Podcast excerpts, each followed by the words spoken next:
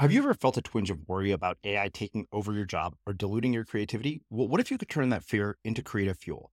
We've just published an amazing new ebook called The Four Keys to Success in an AI World. And this is more than just a guide, it's a deep exploration into the human skills that AI can't touch, the skills that are essential for standing out and thriving, no matter how much technology evolves. We're talking about real differentiators here like creativity, emotional intelligence, critical thinking, and much more. Inside, you'll find actionable insights and strategies to develop these skills, whether you're a creative person, a business person, or just simply someone who loves personal development. This isn't a story about tech taking over, it's a story of human creativity thriving alongside AI. Picture this AI as your creative co pilot, not just as a tool, but a collaborator that enhances your unique human skills. The Four Keys ebook will show you exactly how to do that and view AI in a new way that empowers you instead of overshadows you. Transform your creative potential today. Head over to unmistakablecreative.com slash four keys. Use the number four, K E Y S. That's unmistakablecreative.com slash four keys and download your free copy. I'm Sandra, and I'm just the professional your small business was looking for. But you didn't hire me because you didn't use LinkedIn jobs. LinkedIn has professionals you can't find anywhere else, including those who aren't actively looking for a new job but might be open to the perfect role, like me. In a given month, over 70% of LinkedIn users don't visit other leading job sites. So if you're not looking on LinkedIn, you'll miss out on great candidates like Sandra. Start hiring professionals like a professional. Post your free job on linkedin.com/people today. Here's a cool fact. A crocodile can't stick out its tongue. Another cool fact, you can get short-term health insurance for a month or just under a year in some states. United Healthcare short term insurance plans are designed for people who are between jobs, coming off their parents' plan, or turning a side hustle into a full time gig. Underwritten by Golden Rule Insurance Company, they offer flexible, budget friendly coverage with access to a nationwide network of doctors and hospitals. Get more cool facts about United Healthcare short term plans at uh1.com. Everyone knows therapy is great for solving problems, but getting therapy has its own problems too, like finding the right therapist, fitting into their schedule, and of course, the cost. Well, BetterHelp can solve those problems. It's totally online and built around your schedule. It's surprisingly affordable too. Connect with a credentialed therapist by phone, video, or online chat, all from the comfort of your home. Visit betterhelp.com to learn more and save 10% on your first month. That's BetterHelp, H E L P. Burrow's Furniture is built for the way you live. From ensuring easy assembly and disassembly to honoring highly requested new colors for their award winning seating, they always have their customers in mind. Their modular seating is made out of durable materials to last and grow with you. And with Burrow, you always get fast, free shipping. Get up to 60% off during Burrow's Memorial Day sale at burrow.com slash ACAST. That's burrow.com slash ACAST. burrow.com slash ACAST. Many of us have those stubborn pounds that seem impossible to lose, no matter how good we eat or how hard we work out. My solution is PlushCare. PlushCare is a leading telehealth provider with doctors who are there for you day and night to partner with you in your weight loss journey. They can prescribe FDA-approved weight loss medications like Wegovy and Zepbound for those who qualify. Plus, they accept most insurance plans. To get started, visit plushcare.com slash weight loss. That's plushcare.com slash weight loss. As creators, we're always on the move. Whether it's a live podcast event, a pop-up shop, or a workshop, we're constantly interacting with community, and that's where Tap to Pay on iPhone and Stripe comes in. Imagine this. You're at a live event, a listener loves your merch, or a participant wants to sign up for your course on the spot. With Tap to Pay on iPhone and Stripe, you can accept their payments right there and then, right from your iPhone so there's no extra hardware or no delays. Total game changer. It's not just for creators, any business owner can do this. It's about making transactions smoother and much more personal, growing your business in your way.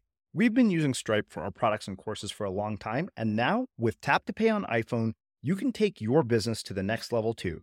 So visit stripe.com slash tap iPhone to learn more. Remember, folks, with Tap to Pay on iPhone and Stripe, your business is always at your fingertips. The classic story, you see it over and over in cinema. It's this idea of leaving home finding the elixir and then bringing it back home, coming back and making that full circle and kind of doing that over and over again. The whole idea, the reason we tell the story, you know, we do it through all this fantasy and mythology throughout the ages, but the truth of the matter always remains the same. that when whatever you're grown up into, in order for you to become a fully integrated, fully self actualized person, you have to go against what you were given. You have to go through a process of putting down the persona that was built and given to you, the identity, all of that that you were given as you were born. You have, if you want to become an adult, uh, according to the hero's journey, you have to leave that metaphorical home and go out there and find your own elixirs. And eventually you integrate it back into the identity you were given because some of that identity was true and good and, and useful. I'm Srini Rao, and this is the Unmistakable Creative Podcast, where you get a window into the stories and insights of the most innovative and creative minds who've started movements, built thriving businesses, written best selling books, and created insanely interesting art. For more, check out our 500 episode archive at unmistakablecreative.com. Your team wrote in and they said that you had heard about us by way of one of our former guests, Brad Montague, who um, yeah. um, I thought the world of. And I thought, yeah, if Brad referred you to me, this was kind of a no brainer. I was like, yes, let's have this conversation. But before we yeah, get Brad into is one of my your- best buddies, and he is one of the uh, most inspiring friends that I have. Yeah. And uh, so, yeah, uh, absolutely. Yeah. So before you we get into your work, I want to start by asking you a question that I, I think is always interesting to ask people who've built careers in the arts, and one that I've asked a lot of people, and that is, what did your parents do for work, and what impact did that end up having on the choices that you've made throughout your life? Your that career? is such a good question, and uh, so uh, my parents are it's almost like uh, I feel like the universe tricked them into having babies because, like, I, I, guess I don't know if the universe is uh, that uh, um, you know, intentional about getting me here into the mix, but I don't really know how it happened. They're not together anymore. They are, although they have some personality traits that maybe mesh, they're also, they couldn't be more different. So my hmm. dad is a finance guy at a Fortune 500 company, and my mom is has never really been able to have a job. She's never really, uh, and eh, you know, people that follow my podcast or, or, come see me do talks or whatever, I am really open about my mom and talk about how she's my biggest inspiration. She's where I get all the creative juice, and uh, but she was never able to turn it into a career, and she was never really to ha- able to turn anything into a career, and it actually caused a lot of problems for her. But um, but yeah, so the, the yeah, they're kind of two sides of very different coins, but it's no wonder that I end up being the uh, the money plus art guy, um, yeah. given the roots of my DNA. What advice did they give you uh, growing up in terms of career paths? And the other one, the thing I wonder is, do you have siblings? And did your siblings turn out wildly different than you did? Yeah. So I'm you know, I think I am kind of the black sheep of my family. Like I, you know, I grew up in my dad's house with my dad and my stepmom, and they're both corporate people. And I think my three uh, siblings that I lived with all kind of went the corporate business route and so i'm the only one who is drawing pictures and being a total weirdo and and all that kind of jazz and so my dad i think you know god love him he tried to you know, help me and mentor me in any way that he could. But in a lot of ways, he just didn't really understand uh, my potential. So he didn't really know, even, you know, whether I was good or not at creative work or whatever, he didn't really know whether there was any, uh, you know, career potential there or not. So he didn't really know how to steer me. And now, after I built a career, he's actually given me tons of great business advice. And he is probably my number one mentor. But growing up, that was not the case. I think he was mystified by what what am I going to do with my life? And then my mom, I feel like uh, I learned the most from my mom, but it was not from any of her advice. Although she did give me a lot of advice, much of it was really terrible, but, but she did give me advice. Um, um, I did learn a lot from her path, and the thing that I learned from her uh, at an early age was I watched her. You know, we both have ADHD. I don't think she knows that. Um, mm-hmm. and, and maybe I shouldn't say that since I'm not a doctor, but I got it from somewhere and I have a lot in common with this woman. And I watched her kind of try to take that different type of neurobiology and repress it and try to go the traditional route and try to have the you know husband and two kids and uh, picket fence and the this job and whatever and fail miserably the first time round try it all over again and fail and and leave another family and then just eventually slowly but surely just uh, c- kind of go from tragedy to bigger tragedy by trying to live someone else's path or a more traditional path. And so from like 18 i could see like people would be like what are you going to do for a job? And i was like i'm not going to have a job. I'm going to do something else. I'm going to make money but i'm not going to go climb a corporate ladder, I know that path leads to failure. I watched yeah. my mom do it over and over and over. I try, I watched her try to do the normal thing and just continue to flop. And so I don't know what I'm going to do, but I'm not going to do that. I'm not going to do the normal thing. I'm going to figure out how to embrace my weirdness and my neurodiversity and and go all in on my what makes me different instead of trying to repress myself and be uh, like everybody else. So yeah. that's definitely what I learned from her, although it wasn't, uh, I had to learn it from her. Um, I don't know. I struggle to say mistake, but yeah. Yeah. Well, I, I, can relate to the ADD thing. You and I sound uh, like we have a lot of different things in common. Yeah.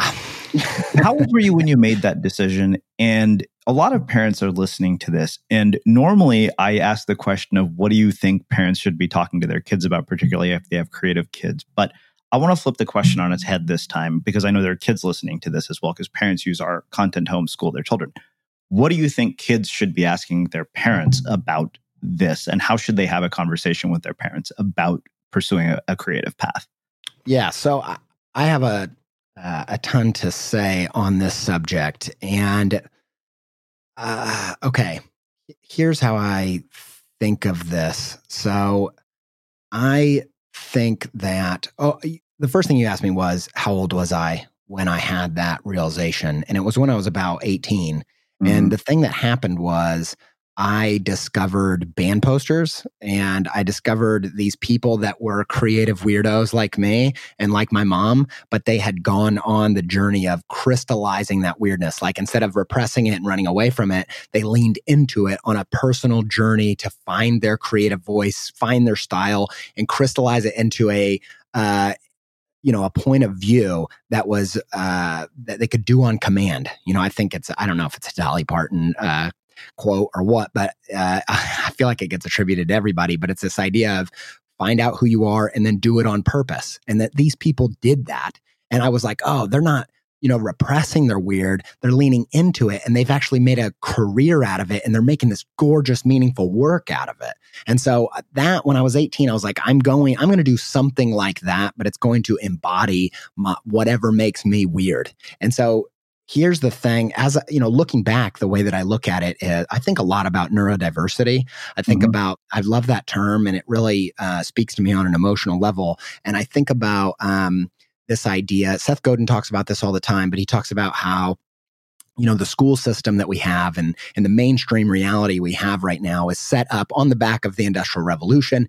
And you know there's a lot of good things about it there's a lot of bad things about it. But um, the fact of the matter is you know our school was built on it and it was built to make interchangeable parts. So like if you think about the assembly line and you think about cogs in a machine like yeah, there's all the cogs in the machine, but there's also the people working on the assembly line are also interchangeable parts.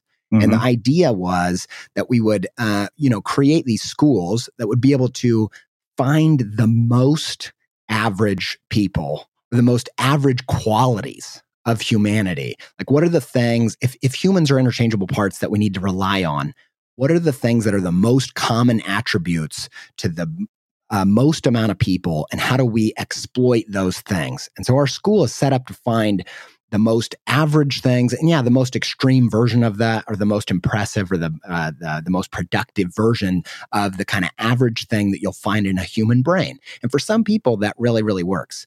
But the fact of the matter is what ends up happening is humans aren't that good at being machines. And the mm-hmm. machines we're building now are a lot better at being cogs and doing those repetitive functions and do and as AI and robots and all that stuff start taking over, all of a sudden people don't need to be interchangeable parts. Uh-huh. And so although I think about neuro- neurodiversity as a thing of like, let's celebrate the fact that people on the spectrum and ADHD people and, and people with dyslexia have different types of brains, and let's lean into that because that's what we need from humans these days. I also mm-hmm. think about neurodiversity in terms of every single brain is unique, and let's lean into that. And so if I was talking to parents or I was talking to kids, that's the thing I'm thinking about right now is yes, our system is set up to find the most average standardized things. That's why we have these standardized tests. But the fact of the matter is the future is going to be given to the humans that can recognize, that can go into, you know, I think this is the hero's journey. This is the this is the uh, the journey that I think humans are all supposed to go on is finding out who you are, meaning is it that's different about you? And then yeah. developing it and then proving its value to the world by not just telling people uh, with your resume, uh, but showing them by building things. So mm-hmm. rather than looking for certificates, uh, let's build projects. And so I, th- mm-hmm. I think about this all the time. And I think we have a lot. I think the next batch of humans over the next hundred years are going to learn a lot, not from the traditional career path, but the career path of creative people. Yeah. That that not just they find out who they are, they develop it into this crystallized potential, and then they don't even wait. The best creatives don't even wait to get picked. They go build their own things that prove that value. Um, and I think I think, yeah, I learned a lot from that creatively. I'm teaching a lot of creatives that same path, that creative career path.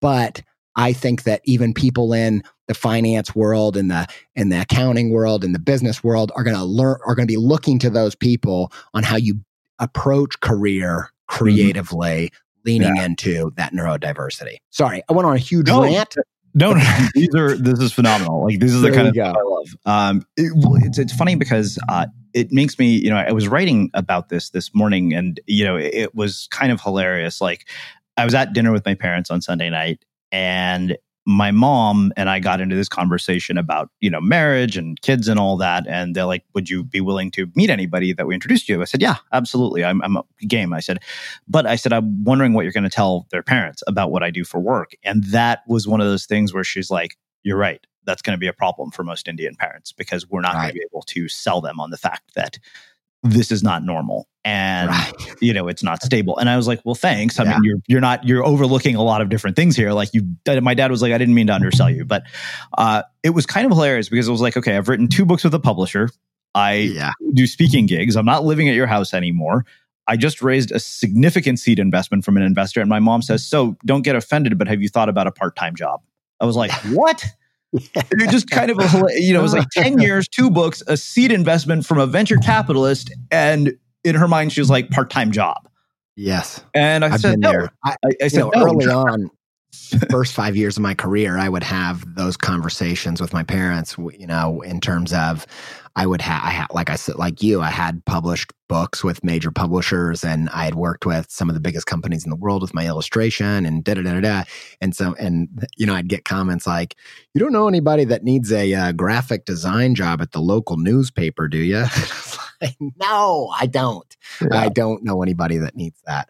Um, so yeah, I totally well. It's funny because I, I, you know, in that conversation, you know, my joke is always that all my writing is an ongoing attempt to have a conversation with my mom that I can't have with her face to face. Right. Uh, but I, I, wrote this this morning, and I wanted to, to, bring it up just because it, you know, it was kind of a, a, thought process on what you just said about the fact that we have a system, right? And what I said was, if everyone in a society who felt the pressure to conform gave in, there would be no progress. Throughout history, as those who have challenged conventional wisdom and defied the status quo that produced mm-hmm. unconventional results. But doing this is more psychological than it is tactical. You have to get over the fears of what other people will think, parents, peers, society. You have to put something on the line for what you believe in money, time, and the possibility for every opportunity, there's an opportunity cost. Instead of a future in which everything is guaranteed but little is possible, you choose one where nothing is guaranteed and anything is possible. And the world around you will pressure you to conform. The systems and structures that have enabled the world to exist will chew you up and spit you out. They will punch you in the face and kick you when you're down in the hopes that you don't do the one thing that will make it all change, and that is to get back up and fight.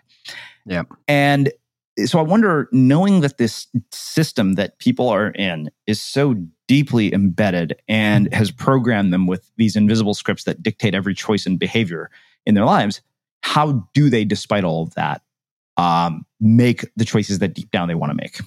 I can give you a bunch of answers to that, but the one that has made the biggest impact on me is realizing that, yeah, there's a system that has been built to enable us and encourage us to conform, uh, maybe more than ever throughout history. However, this is also the freaking one story that we've always told since the dawn of time, and it's the hero's journey. And I've gotten so much solace and so much uh, encouragement and and breakthrough on the back of understanding the hero's journey, as uh, Joseph Campbell kind of put together, as well as Christopher Vogler for the Writer's Journey book. Um, he kind of simplified it, but it's this idea that you know the classic story you see it over and over in cinema it's this idea of leaving home finding the elixir and then bringing it back home coming back and making that full circle and kind of doing that over and over again.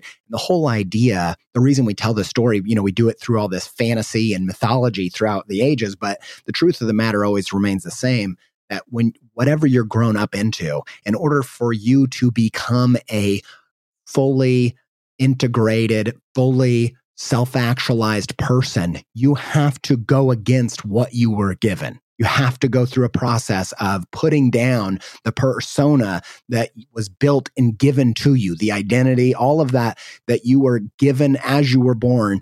You have, if you want to become an adult, uh, according to the hero's journey, you have to leave that metaphorical home and go out there and find your own elixirs. And eventually you integrate it back into the identity you were given because some of that identity was true and, and good and, and useful. Um, and so for me personally, this is kind of a, you know, philosophical answer, but what has helped me the most more than anything is to find those frameworks that help me ground myself in you know this i if you go into the 12 steps of the hero's journey according to christopher vogler you can go through there and you can see what phase am i in? What part am i stuck in? And for some reason the hard path of your life and becoming your best self and your most truest self that hard path is so much easier for me when i can ground myself and say okay i'm in this stage uh, I'm in this season. I don't need to be harvesting when I should be planting. And there's something about uh, just the the the that's why I think we like stories and narratives is is something about sense making and meaning making out of seeing your life as a narrative and a story. And I don't think that's fanciful. I don't think that's even just like philosophical uh, mumbo jumbo. I think that we, I think the neurons in our brain firing uh, billions of neurons firing together as separate entities. I think the way that they come together and you get a sense of who you are, that emergent phenomenon comes from, and this isn't just my idea, this comes yeah. from uh, neurologists, that uh, that firing together, that you get a sense of who you are, is neurons telling a story to itself. Mm-hmm. That you're the story of, I'm the story of Andy. Like that's that's who I am. And so I think for me, storytelling, leaning into the mythology and the and the hero's journey, and trying to place myself on that path and understand what kind of narrative is trying to be uh, birthed from me. Because what you end up finding is, oh, there's clear parts in the story where you're going to meet a threshold guardian. You're going to meet the, when you're right on the edge of Wonderland, you're ready to step in, you're going to meet the person who's trying to stop you. And often those are the people that are closest to you. They're trying to protect you. But the fact of the matter is, once you realize, oh, they're a threshold guardian, you can push past it. So for me, that's been the most powerful tool. And I've relayed that to the creative journey um, on multiple occasions as well. I love that. Uh, let's talk about the ADD for a bit. Uh, sure. I think that you brought up something interesting, and, and I can relate. You know, I think I, I, got fired from every job I had, and I think largely it was because I I found it like just unbearable to sit for eight hours a day at an office. 100%. So much so that recently I got slammed at a conference because I challenged. You know, they asked. It was a conference, ironically, where I was asked to come and give a talk on attention management.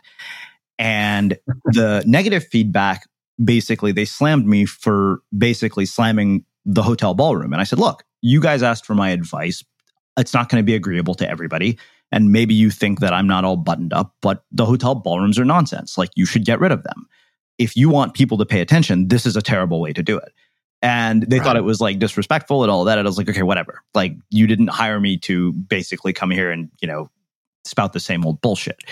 But Right. one of the things that I think that I've seen with people with ADD or dyslexia is this thing that appears on the surface to be a massive disadvantage ends up becoming one of their greatest strengths.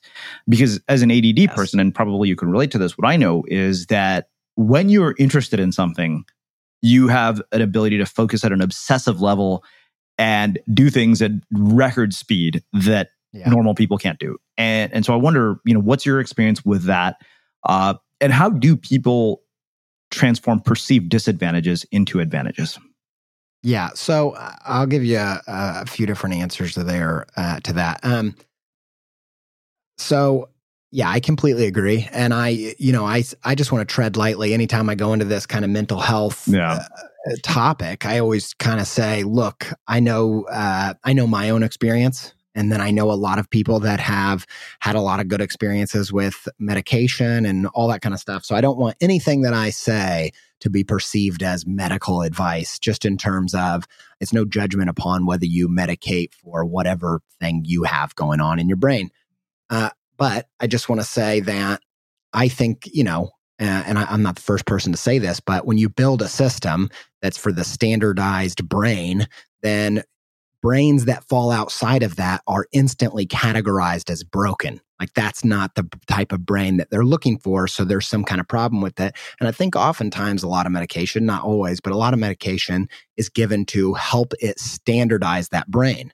And the fact of the matter is, like we said before, as everything gets automated that can get automated, and robots get a lot better at those standardizations than humans, uh, though you're actually um, you're killing off the mutation right? You're killing off the potential for progress and for seeing a different angle. And for me personally with adhd one of the things that i've always been good at is disassociation. So there's always novel connections in my brain that i can make because i can say turtle and the next thing say cereal bar. Like I don't they can go from this thing to that thing. I can just go jump all over the, i can just reach back in a grab bag of my subconscious and just pour out pull out the strangest weirdest things and i can make novel connections and that's really helpful when it comes to creative thinking. Mm. and one of the things that i noticed was uh, you know when i first got started in my creative business i was all creative and no business. And i ended up it kind of i got lucky at the start with uh, you know the way blogs were and they were giving me some uh,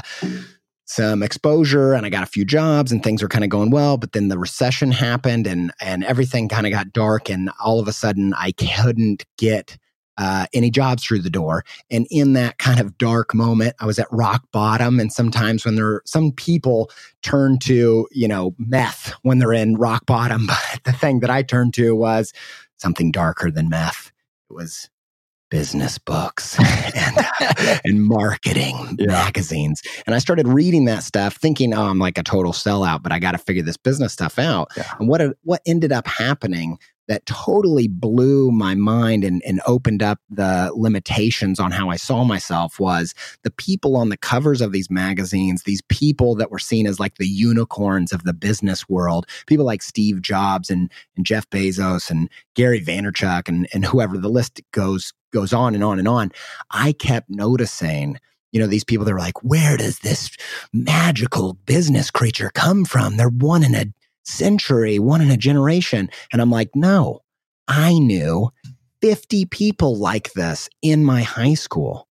You know, my closest friends who OD'd, uh, you know, because the system didn't recognize them or celebrate them or help develop them or understand what's valuable about them. They had the same sorts of weird brains as the people you're celebrating, but we don't have tests to pick them out. We don't have the metal detectors to find that kind of gold. It's off the radar. And so they don't self value. And so for me was I, I'm reading these magazines and I'm like, whoa, business really, the marketplace rewards unique. It rewards innovative. Right. And so the fact that I have a brain that's, you know, one out of uh, 20 brains is an advantage, not a disadvantage. And if I can figure out what does this unique brain do, Mhm. I can maximize its potential and do something in the marketplace that nobody else can do. Yeah. And so I've tried to lean into that ever ever since that time when I but uh, you know for me that's uh that showed me the power of representation too because I could uh-huh. see there was something about needing to see myself uh, in successful people before I could lift those limits in my mind. Yeah. So let's talk about this idea of business and creativity. I think we're really, you know, like we're at this point, I think going into an interesting exploration of the intersection between art and commerce. And it's sure. one that is interesting for me because I, particularly because I recently wrote a book called An Audience of One Reclaiming Creativity for Its Own Sake. Uh, yeah. And I, I want to ask you about this, you know, as we kind of make our way into this whole idea of this intersection. Uh, you know, it, it, one of the things that I noticed as a, as a byproduct of writing this book is that in the world of, of social media, where we can get instant validation from strangers on the internet, where there's endless amounts of p- potential attention, people don't have hobbies anymore. Uh, you know, like true. they just have side hustles. And yeah, that, that like literally every hobby has turned into a side hustle. And I think as somebody who's made a living off of your art, I wonder how you think about that and, and how yeah. you think about the value of creativity for its own sake. Because it, when I look at the people who have had successful careers in the arts, I, I realize that most of them do this for a love of the work and that the success they've had is largely a byproduct of that love. Sure. I will. I love to speak to that because one of the things that I uh, love to think about is how our brain works in binary and kind of dual thinking. Mm-hmm. Like it's always black and white. It's always a this or that thing. When I think almost everything is either gray or a narrative. So there's a sequence of things mm-hmm. that are actually very different to each other that happen sequentially, right? So like for me, I I believe that um, I get all of the problems that come with trying to make art for a living. I understand how, um, you know, for instance, I think the best creativity comes when you're in a state of play. That's like mm-hmm. a scientific fact. They they learned it. You know, they they have the tests and they've they've noticed that you're at your most creative when you're at a sense of play. But you can't play. Uh, you can't like as soon as your job is to play, all of a sudden it's kind of, you know, it's like an oxymoron, right? Yeah. It doesn't make any sense. And so this idea, or the other thing is like, I think about how at odds um, the the traditional way we think of productivity is with the way that creativity works. And so they're very different brain states, but it doesn't, just because you can't embody them at the same time, doesn't mean you can't sequence them. And so for me personally, it's kind of like um, you know, when you're in practice, it's fine to be working on your form of your jumper. But once you're in the game, you've got to get all of that editing out of your brain and just get into the flow state. And so for me, it's kind of this uh, different types of thinking that you need to switch in and out of at different times. Mm-hmm. And so for me personally, when you talk about the audience of one, you know, one of those things um, you know, which is it? Should you listen to your audience or should you listen to yourself? And I would argue that that's dual thinking. That's a binary way of thinking about it. Yeah. And it's about listening to yourself at sometimes and listening to audience other times. And I don't mean, um, you know, I don't mean like sometimes you should listen to yourself, sometimes you just listen to other people. I mean sequentially you should, meaning there's an order to the way that it's done. When it comes to uh, what you shouldn't do if you're a stand up comedian mm-hmm. is go on stage and just say whatever you think they want to hear and then just wait until something gets a laugh, no matter what it is, yeah. and then roll with that and make it your career. What you should do is make a whole list of different things that are completely on your heart, completely authentic to you, that completely light you up and that you think are hilarious and then go get it on stage and see which of these do other people think is hilarious and that's kind of this writing on stage this non-dual way of approaching creativity that's mm-hmm. it, and to, in my opinion it's a that's what i like about commerce as a tool of measuring resonance mm-hmm. and i get that there's even some there's pl- there's plenty of problems with even that but yeah. i like that uh that idea of um uh, yeah, grading your creativity because I think about stand up comics to me are the heroes of creativity. I, I, think they're number one. And I think they get that because they have such a clear uh, metric for resonance, which yeah. is laughter. So they know whether it's working or whether it's not. Mm. And so I don't think about it whether it's pandering or not. I think about whether it's working. Is it, is it? So I, commerce to me can just be a game, yeah. right? To, to improve. Um, yeah, does that make sense? Oh yeah, no, no, it, makes it makes complete sense, and I, I love like the idea of commerce as a tool for resonance. One of the things I wonder about is uh, you see a lot of young kids and you know, with the age of social media, and I, remember this is a conversation I brought up in the show before, but Tom Brady and Oprah were uh, on Oprah's podcast together, and she was yeah. talking about how some 14 year old girl was like, you know, talking about building her brand, and Oprah said, "Honey, you don't have a brand. The brand comes from the work that you do." And right. so, yeah it seems to me, you know, this is, and, and, it's a pattern that I've noticed as well, is that people are far more interested in getting attention from an audience than they are in creating something that is worthy of an audience attention. yeah. And I just want to hear what totally you have to say true. about that. Like, what, how do we navigate that dynamic and what role has social media played in all of that?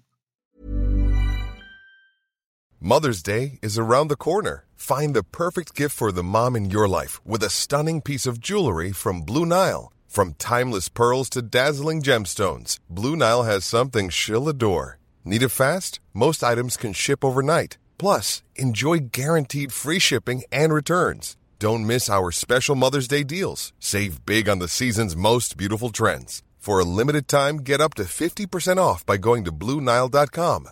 That's Bluenile.com. Hiring for your small business? If you're not looking for professionals on LinkedIn, you're looking in the wrong place. That's like looking for your car keys in a fish tank.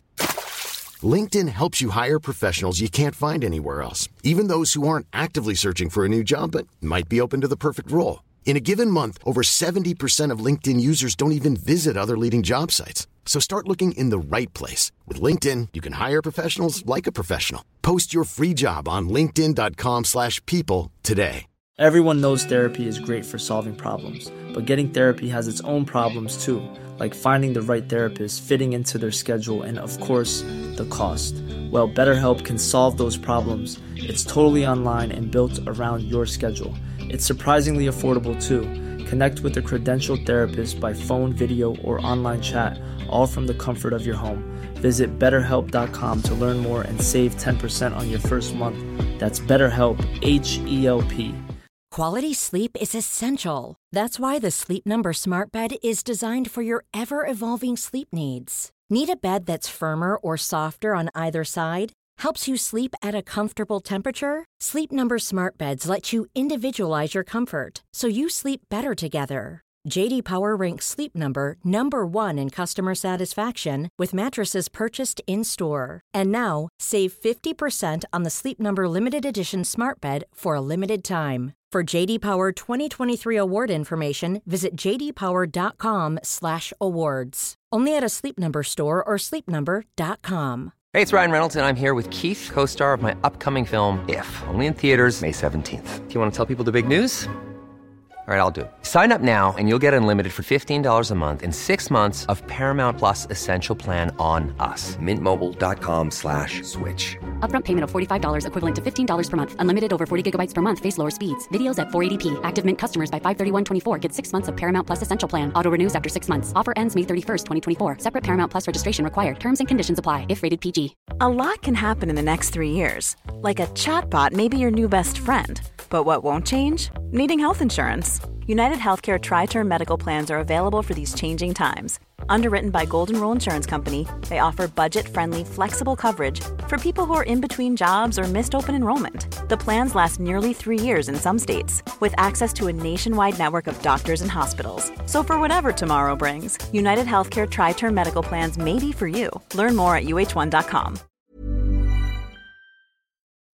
Yeah, I do. I do think it's a weird time where you know, uh, with reality stars, you know, I think that the the reality TV stars that are famous just for existing uh, have becoming the celebrity or becoming the royalty of the American culture. I think all cultures end up, you know, deifying and and making royalty of somebody. And I think, you know, in our culture, I think maybe more than anybody, uh, we do that to people like the Kardashians and and whatever. And I know they've done a bunch of other stuff. I feel like we're going to get some trolls on here. They're like, you know, they have businesses, right? And that, you know, whatever. I don't really know enough about it, but yeah. I do think that there's this thing of, um, I think the American dream is just to be famous because you're likable like because we like your personality uh-huh. right and i think that there's there's something on a primal level yeah. that we want that we want that kind of acceptance and praise and adoration from our tribe just because of an innate value And, uh, you know, when it comes to human to human connection and family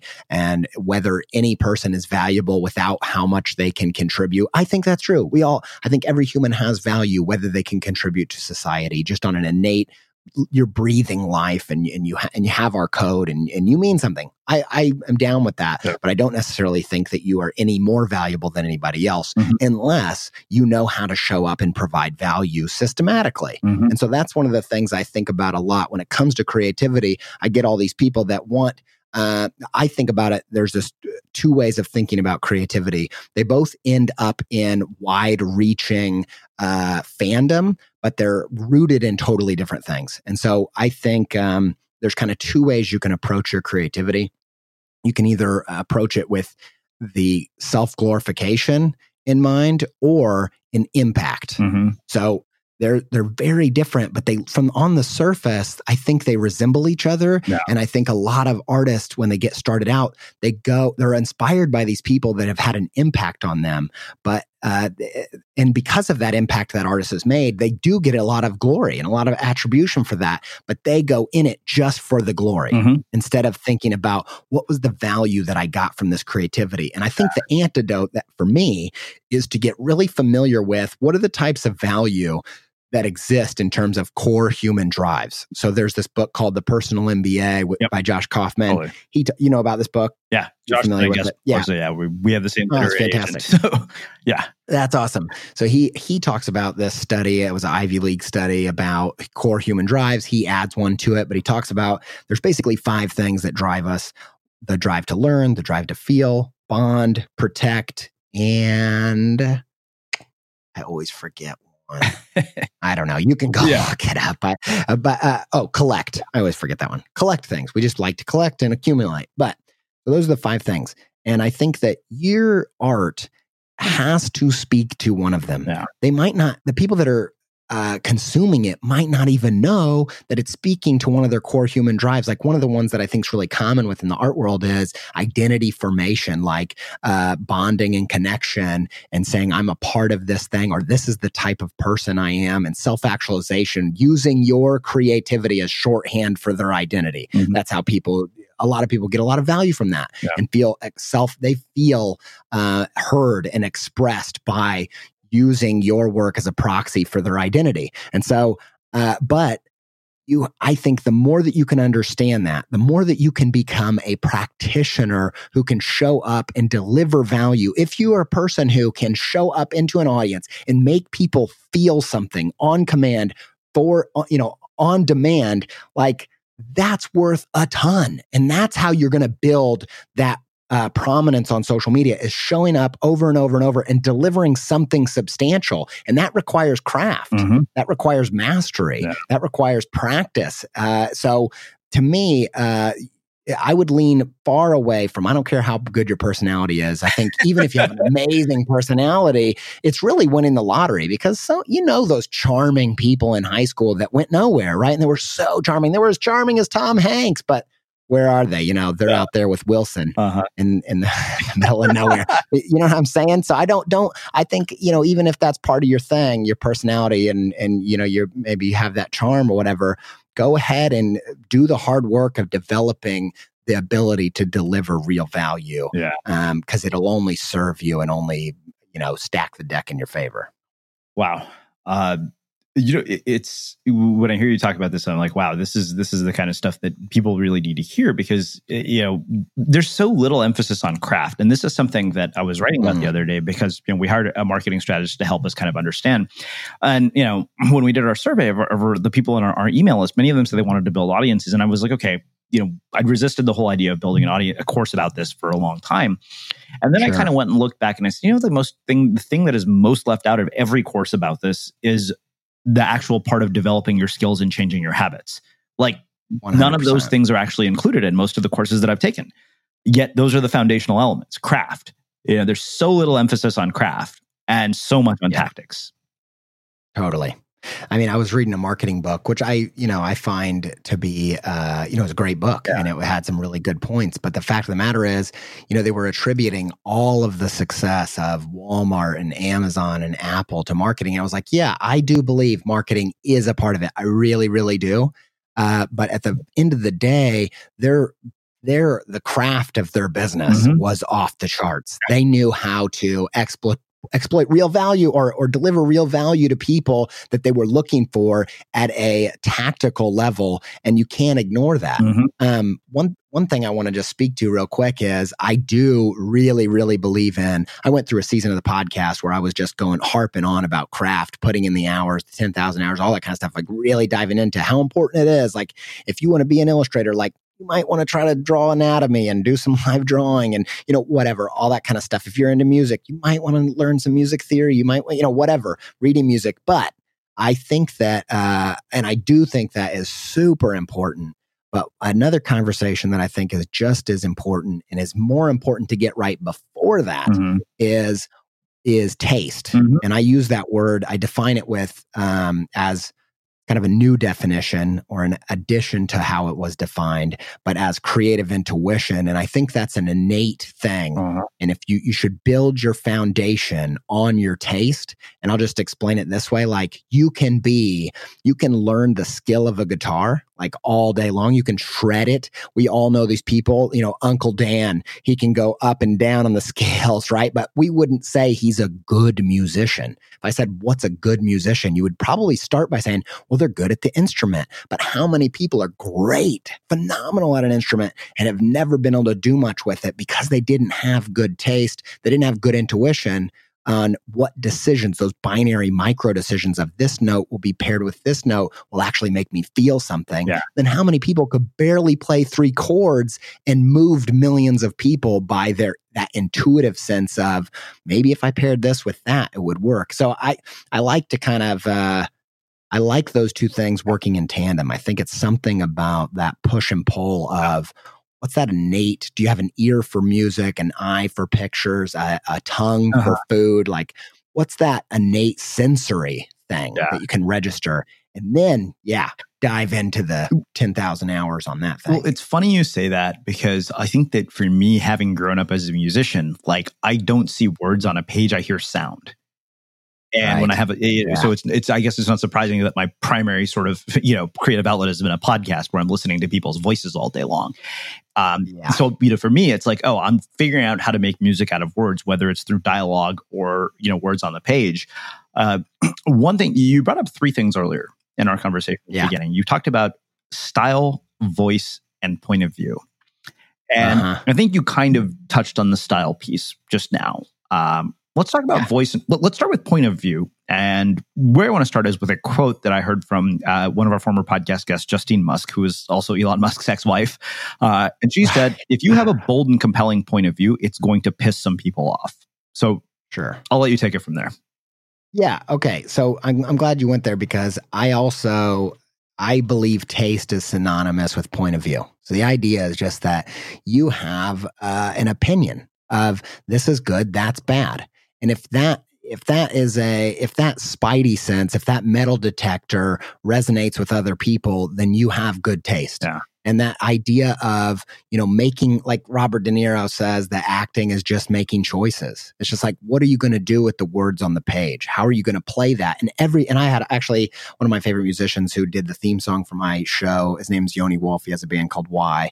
And he talked about every song is just like a tree of decisions. Like each branch, you go down, it's this binary. It's like, should I use that note or that note? Should I use this snare or that 808 or what, you know, whatever it is? And like, you're just, each little micro decision, each binary thing that you're getting, you're being guided by that intuitive sense of that makes me feel something. I have a, you know, you have a sensory palette for that, and uh, and and you gotta you gotta let that thing be the guide of what you're doing, and that point of view is what will make your work stand out. So you got to be willing to make choices, right? But I'll tell you this real quick. So um, I talk about this on the show.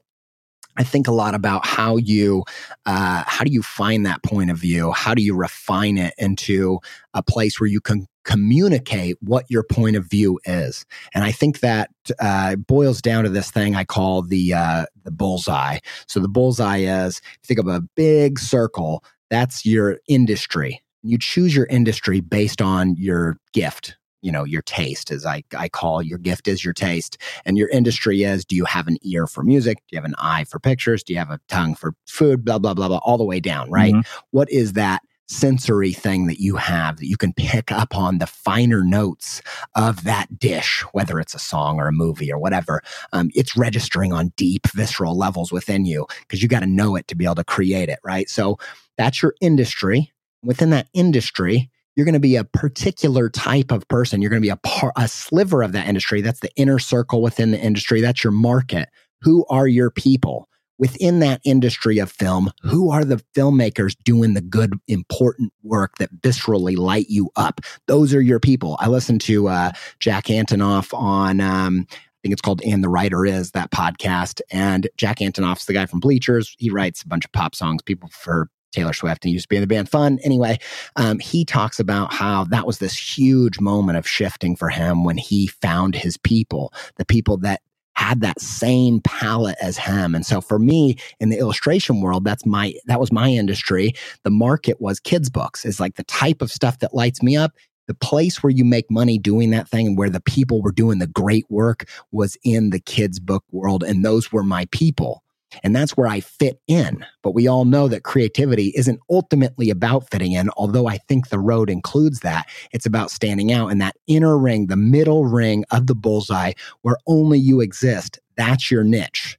And there's this hierarchy, industry market niche. In the niche, is within your people within if this is a dungeons and dragons party right? What is your class? Like what is what are you bringing up? What are you bringing to the show uh-huh. right? What are you bringing to the team? It can't be the same thing as everybody else all your other people. This is where you have to uh, disobey your heroes uh-huh. if you're going to become your own creative uh, hero and live your own path. And so once you start looking this is the way i think about it. If it's a let's say it's the industry of food this is the easiest way to think of it for me with taste industry of food, and the market will say, uh, we'll say it's pizza. Why not? Um, you're in the pizza group. Pizza really does it for you. And you taste all of the people who you think are doing the important work in pizza pie making. And you taste those flavors and you're like, I love it. It's fantastic. But let me tell you what's missing. And that's your niche that's where you start to have your own point of view is say, you know what, everybody, I love all these pizzas. You guys are making fantastic pizza, but it's missing an egg right in the middle. I need that like yolk stuff to make its own dip for the pizza. And that's my point of view. That's my taste. Mm-hmm. And I think I like to get granular and kind of systematic with my framework there because I think we often talk about industry, market, niche, and we interchange those words and it's very vague and it's not very helpful for people just getting started out. And I like to get granular there because I've heard a million people say, you got to have a point of view. And I'm always like, what the hell does that mean? Yeah. What do you, what do you mean? And I, th- I, so I like this kind of um, bullseye target idea that helps you kind of visualize and, and h- give hierarchy uh. to how you think about your point of view and wh- who you are. Wow. Um, and eventually you should be able to get to these places if you're going to create a niche where you're making a bunch of decisions that your heroes wouldn't. Mm-hmm. It's the same where I always, this is the moment, the moment Luke Skywalker becomes Luke Skywalker is when he tells Yoda, no, I'm not staying for training. I'm the type of hero that goes before I'm ready to save Lon or Lon, uh, Han and Leia. Uh, and, and that disobeying of your hero, that's what makes the hero once, the, mm-hmm. once that happens. And you've got to do that at some point. That's called having a point of view. Ah, I love that. So one thing I I, I want to ask you about, and, and we'll we'll kind of get close to wrapping things up here. Sure. Our mentor named Greg, who you know, for those of you who haven't heard the interviews with him, we did a two part interview called "How to Live Well and Die Well," and hmm. he he kind of dished some you know sort of harsh realism and, and, tough love on our audience, and I got a lot of that tough love as you yeah. know. Uh, as him working with me as a mentor, but one of the the the things he talked about is sort of this X factor, right? Like he said you look at the Oprahs and the Mark Zuckerbergs uh, and the Steve Jobs of the world or the Michael Phelps. And he said, you know, we don't tell the story of Michael Phelps is Michael Phelps because he was born that way, because right. he's that big and he happened to have had a physique that makes him an Olympic swimmer. And he said, you know, you and I could literally go and we could train every day with Michael Phelps for two years, or we could, you know, attempt to make the Olympics. It was, it was a funny example. And I said, yeah, he's like, and you and I making the Olympics would be miraculous. I was like, yeah, we could probably make it in curling, maybe. but, um, yeah. but one of the things that he brought up, and he said, you know, this is we don't talk about this because it's not popular. Uh, right. It kind of goes against the grain of all the sort of self help literature of, yeah. oh, you can do anything and choose your own adventure, whatever that you is, want. That is not true because he said, we are not all born equal. And at the end of the day, people like Oprah were going to become Oprah because they were born that way. People like Michael Phelps were born that way. People like Mark Zuckerberg were born that way. Uh, and that that's not a that goes, like I said, against all the sort of literature of self-help. And, and the thing that he talked about was the difference between probability and possibility. Is it possible that you could become one of those people? Yes. Is it possible that you and me, Andy, could get into the Olympics? Yes. Is it probable? No you and I could go to a basketball court for two years and work one on one with LeBron James, and I can guarantee you, at least for me, I'm not going to be in the NBA. We're not. Uh, me, me neither. and as a creative that. person, I want to hear how you think about this re- this sort of harsh reality of the fact that there is an X factor, and you know the thing that I've always said is there's one blatantly obvious variable that throws off every so-called formula for success, and that's you. Right. And uh, yeah, I mean, I love that topic because I think it's uh, very realistic. And I think that, um, you know, uh, uh this is why I like to talk about hierarchy and getting this conversation rather than thinking the binary dual way of is it skill or is it innate talent, like something, you know, God given that you're born with, or is mm-hmm. it something you develop? Or, and I actually think it's a sequence of those. And I think the first one in that path should be you should be trying to lead with something innate and that's why it took me years to figure out what I thought the creative X factor was. And I really believe that it's taste. And I'll give you a little, and I, I'm not going to go super, uh, you know, knee deep into that all over again, but I'll give you a little bit of an idea of why I think when it comes to building your practice on an innate gifting why you should lean into your taste or where you have in a, a very special helping of creative intuition.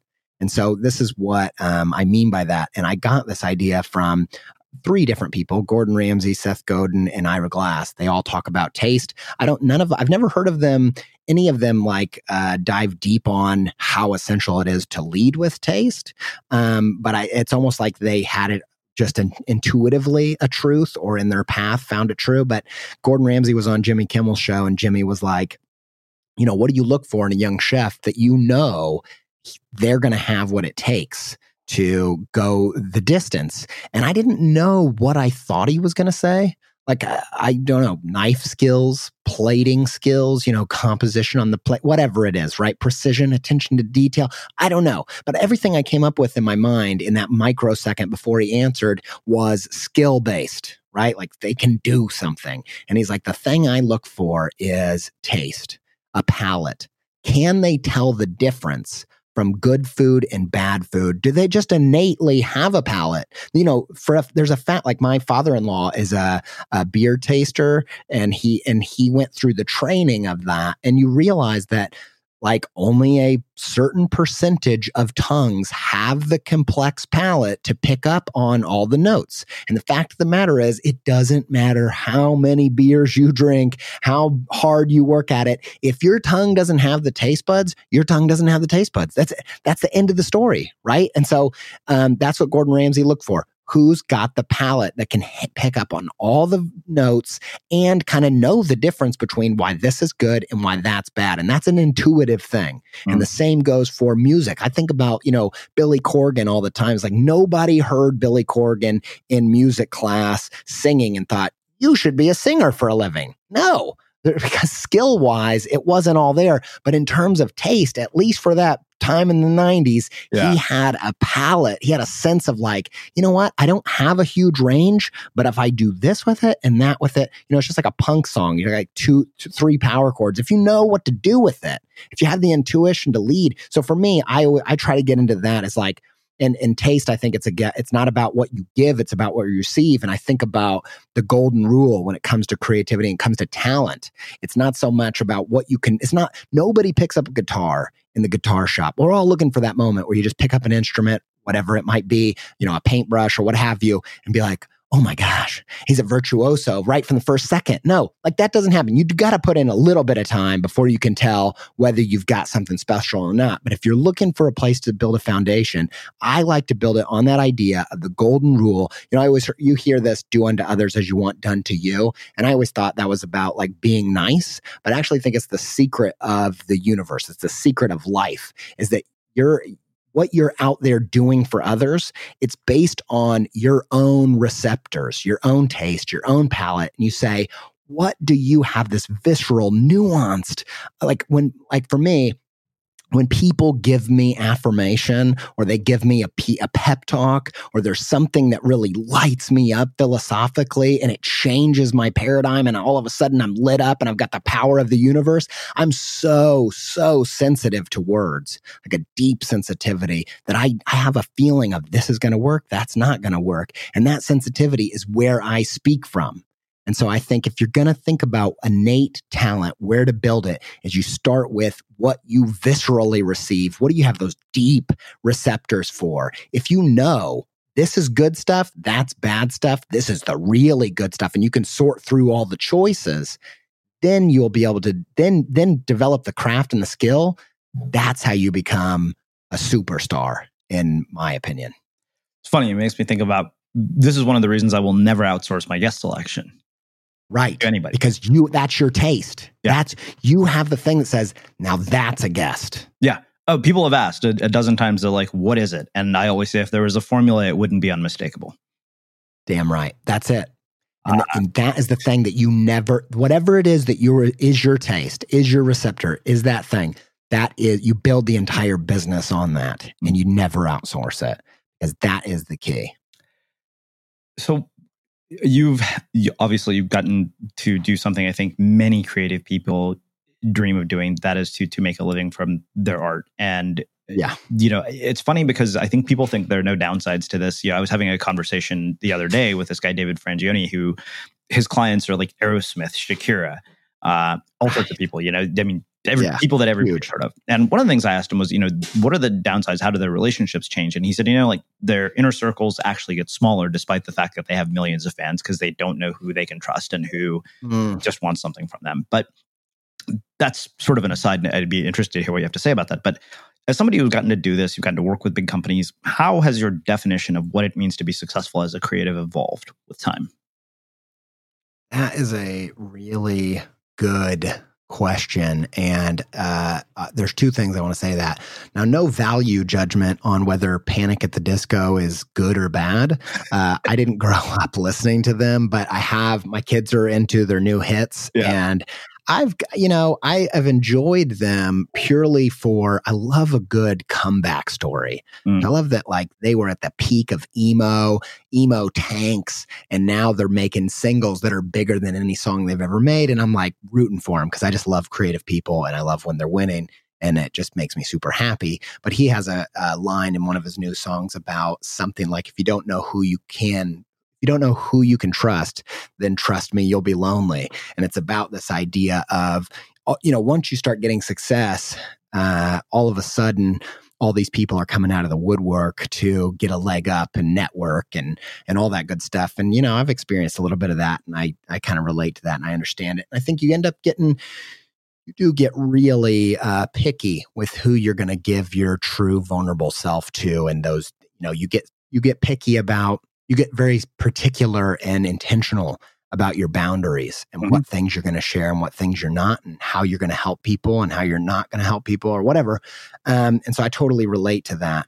Um, but then when it comes to uh, how your metrics change you know I, i've experienced a lot of that maslow's hierarchy of needs thing. So for me uh, creativity at the beginning knowing that that was kind of my superpower uh, I knew that I had to lean into that to succeed as a dad and a provider and a husband and and just a human, uh, contributing to society. I knew this is kind of like one of the only things that I have that I can make a living on. And so the first decade of doing my illustration career, so much of the success was wrapped up in can I pay my bills? Can we thrive financially? Right. And so you know, ages 18 to 28, I was pretty consumed by that, you know, in a lot of good ways and a lot of not so good ways, I'm sure. But um, after that kind of got stable and the kind of dust of the desert started to fall off me, and I started to kind of um, not feel so desperate. Uh, and and I've been thriving for the past, I don't know, seven years probably. Um, all of a sudden my metric for success really did change. And now i'm not so motivated by money and i you know everybody needs it but it's not my main thing. Now i'm much more uh, motivated by resonance and i want to be able to tell stories that change people's perspectives. And uh, I want to do that because stories did that for me.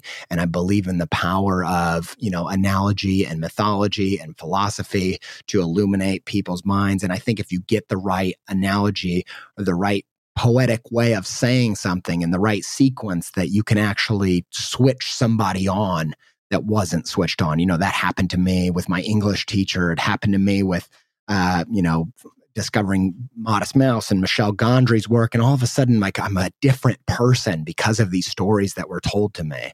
And so now, you know, although I think I'd love to go break into the, you know, entertainment world and make and make shows and and do all kinds of and I'm exploring all these different opportunities that I'm sitting on right now or working through. But ultimately, I feel like I will always want to. I do a lot of public speaking, and I think I always will want to be up on stage because there's nothing more, uh, there's no higher level of success than to be able to tell one of my analogies, tell one of my stories that I've crafted for a very particular reason and watch me hit the target.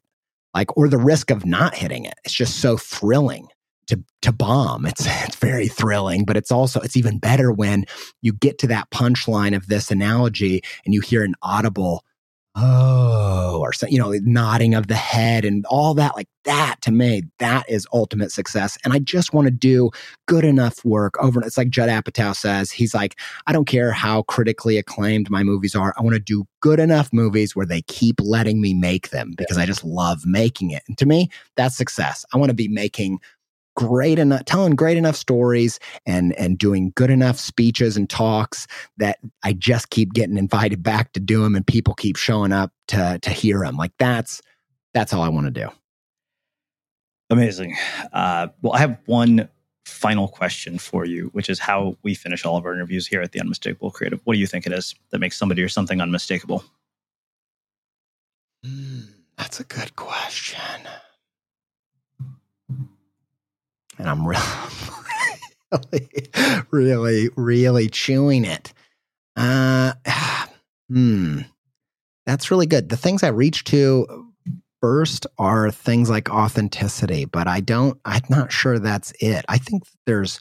Uh, I think what it is is self actualization. I think they. It's. I'm going back to that Dolly Parton quote of they know themselves and they can do it on purpose. They can show up and um, do it on command. And I think that there's something about, like, I was going through that bullseye, that uh, industry market niche thing with a friend of mine. And he was saying, all of my examples, he was like, yeah, but every example you're giving, they have that X factor personality, you know, that that charm or whatever. And I was just quick to point out that each person that we had talked about had a complete completely, dramatically different personality with different point of view. Some of them were quiet, some of them were shy, some of them were loud, some of them were crazy. You know, some of them, you know, were numbers based, others were poetry based, like whatever.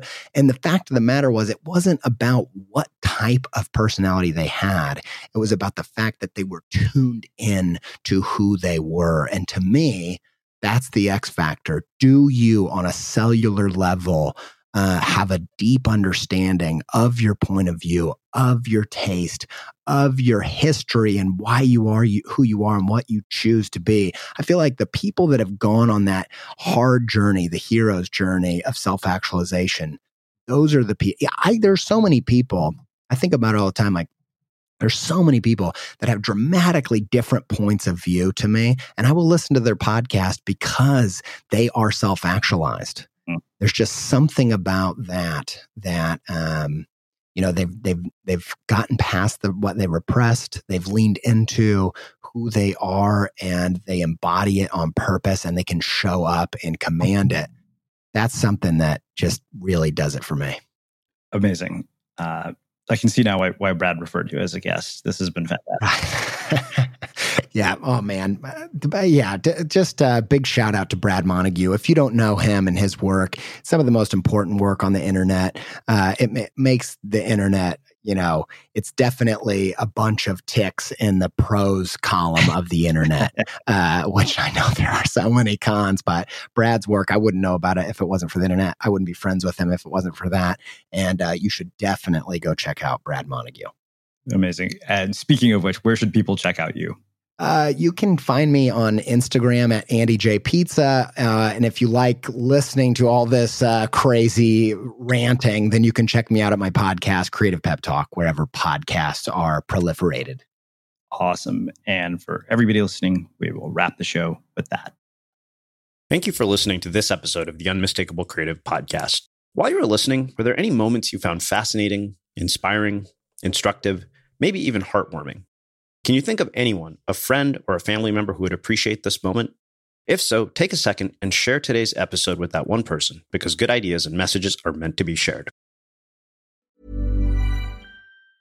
Mom deserves the best, and there's no better place to shop for Mother's Day than Whole Foods Market. They're your destination for unbeatable savings, from premium gifts to show-stopping flowers and irresistible desserts. Start by saving 33% with Prime on all body care and candles. Then get a 15-stem bunch of tulips for just $9.99 each with Prime. Round out Mom's menu with festive rosé, irresistible berry chantilly cake, and more special treats. Come celebrate Mother's Day at Whole Foods Market.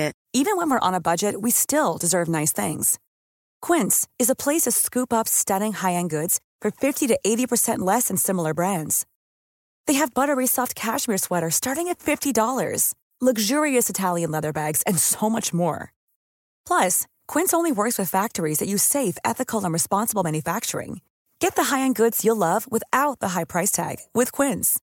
Go to quince.com/style for free shipping and 365-day returns. Mom deserves the best, and there's no better place to shop for Mother's Day than Whole Foods Market. They're your destination for unbeatable savings, from premium gifts to show-stopping flowers and irresistible desserts. Start by saving 33% with Prime on all body care and candles. Then get a 15-stem bunch of tulips for just $9.99 each with Prime. Round out Mom's menu with festive rosé, irresistible berry chantilly cake, and more special treats. Come celebrate Mother's Day at Whole Foods Market.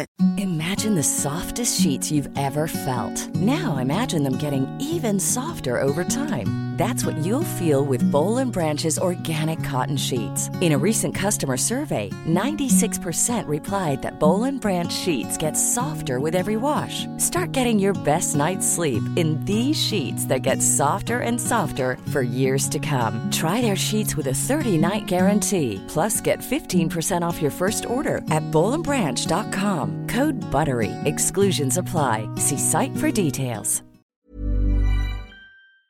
Have you ever felt a twinge of worry about AI taking over your job or diluting your creativity? Well, what if you could turn that fear into creative fuel? We've just published an amazing new ebook called The Four Keys to Success in an AI World. And this is more than just a guide, it's a deep exploration into the human skills that AI can't touch, the skills that are essential for standing out and thriving, no matter how much technology evolves. We're talking about real differentiators here like creativity, emotional intelligence, critical thinking, and much more. Inside, you'll find actionable insights and strategies to develop these skills, whether you're a creative person, a business person, or just simply someone who loves personal development.